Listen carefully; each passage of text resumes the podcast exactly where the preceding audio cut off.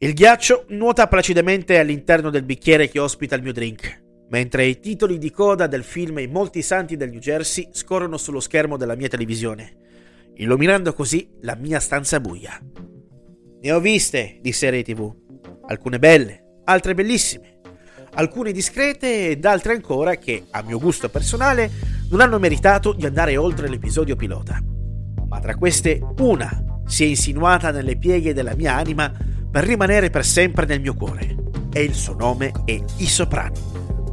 Episodio dopo episodio, stagione dopo stagione, la figura di Tony Soprano si districa tra la vita da boss della mafia italo-americana del New Jersey, per esattezza della città di Newark, e tutte le sue paure, i suoi dubbi ed insicurezze.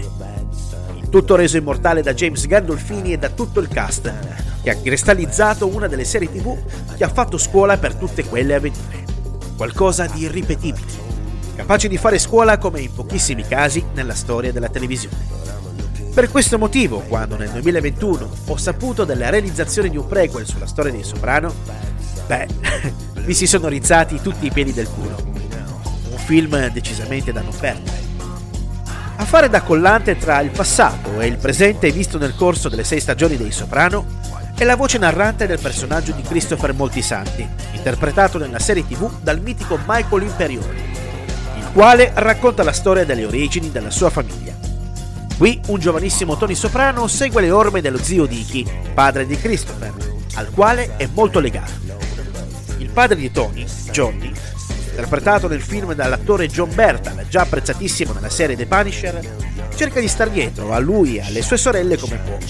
E sua madre Livia dimostra già di essere quel personaggio ingombrante che avrà modo di essere dipinto con maggior dovizia di particolari all'interno della serie madre.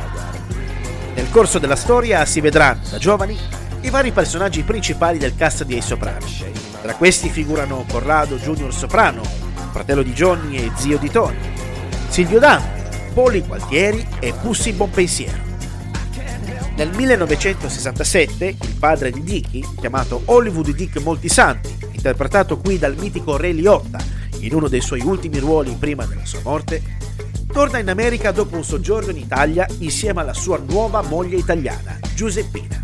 Vivrà insieme al suo nuovo marito a casa di Dicky e la nuora.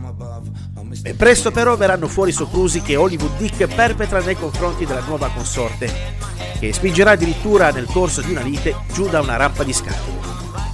Qui ci sarà un cambio all'interno della famiglia criminale di Meo, di cui Dicky è un fedele soldato. In seguito, Johnny e Junior Soprano vengono arrestati in un Luna Park, in quanto sorpresi in una vista clandestina. Junior uscirà con la condizionale, mentre Johnny dovrà scontare in galera 5 anni. Durante questo lasso di tempo, nonostante Junior cerchi di essere una figura presente per il piccolo Tony, Dicky avrà su di lui sempre un tipo di influenza più grande. Gli anni passano e Tony diventa un adolescente, qui magistralmente interpretato da Michael Gandolfini, figlio di James, e inizia a cercare di entrare negli affari di famiglia, senza venire meno a quella sensibilità che lo contraddistinguerà sempre da tutti gli altri personaggi del suo ambiente. E molti santi del New Jersey scorre bene, è gradevole e si lascia guardare con piacere.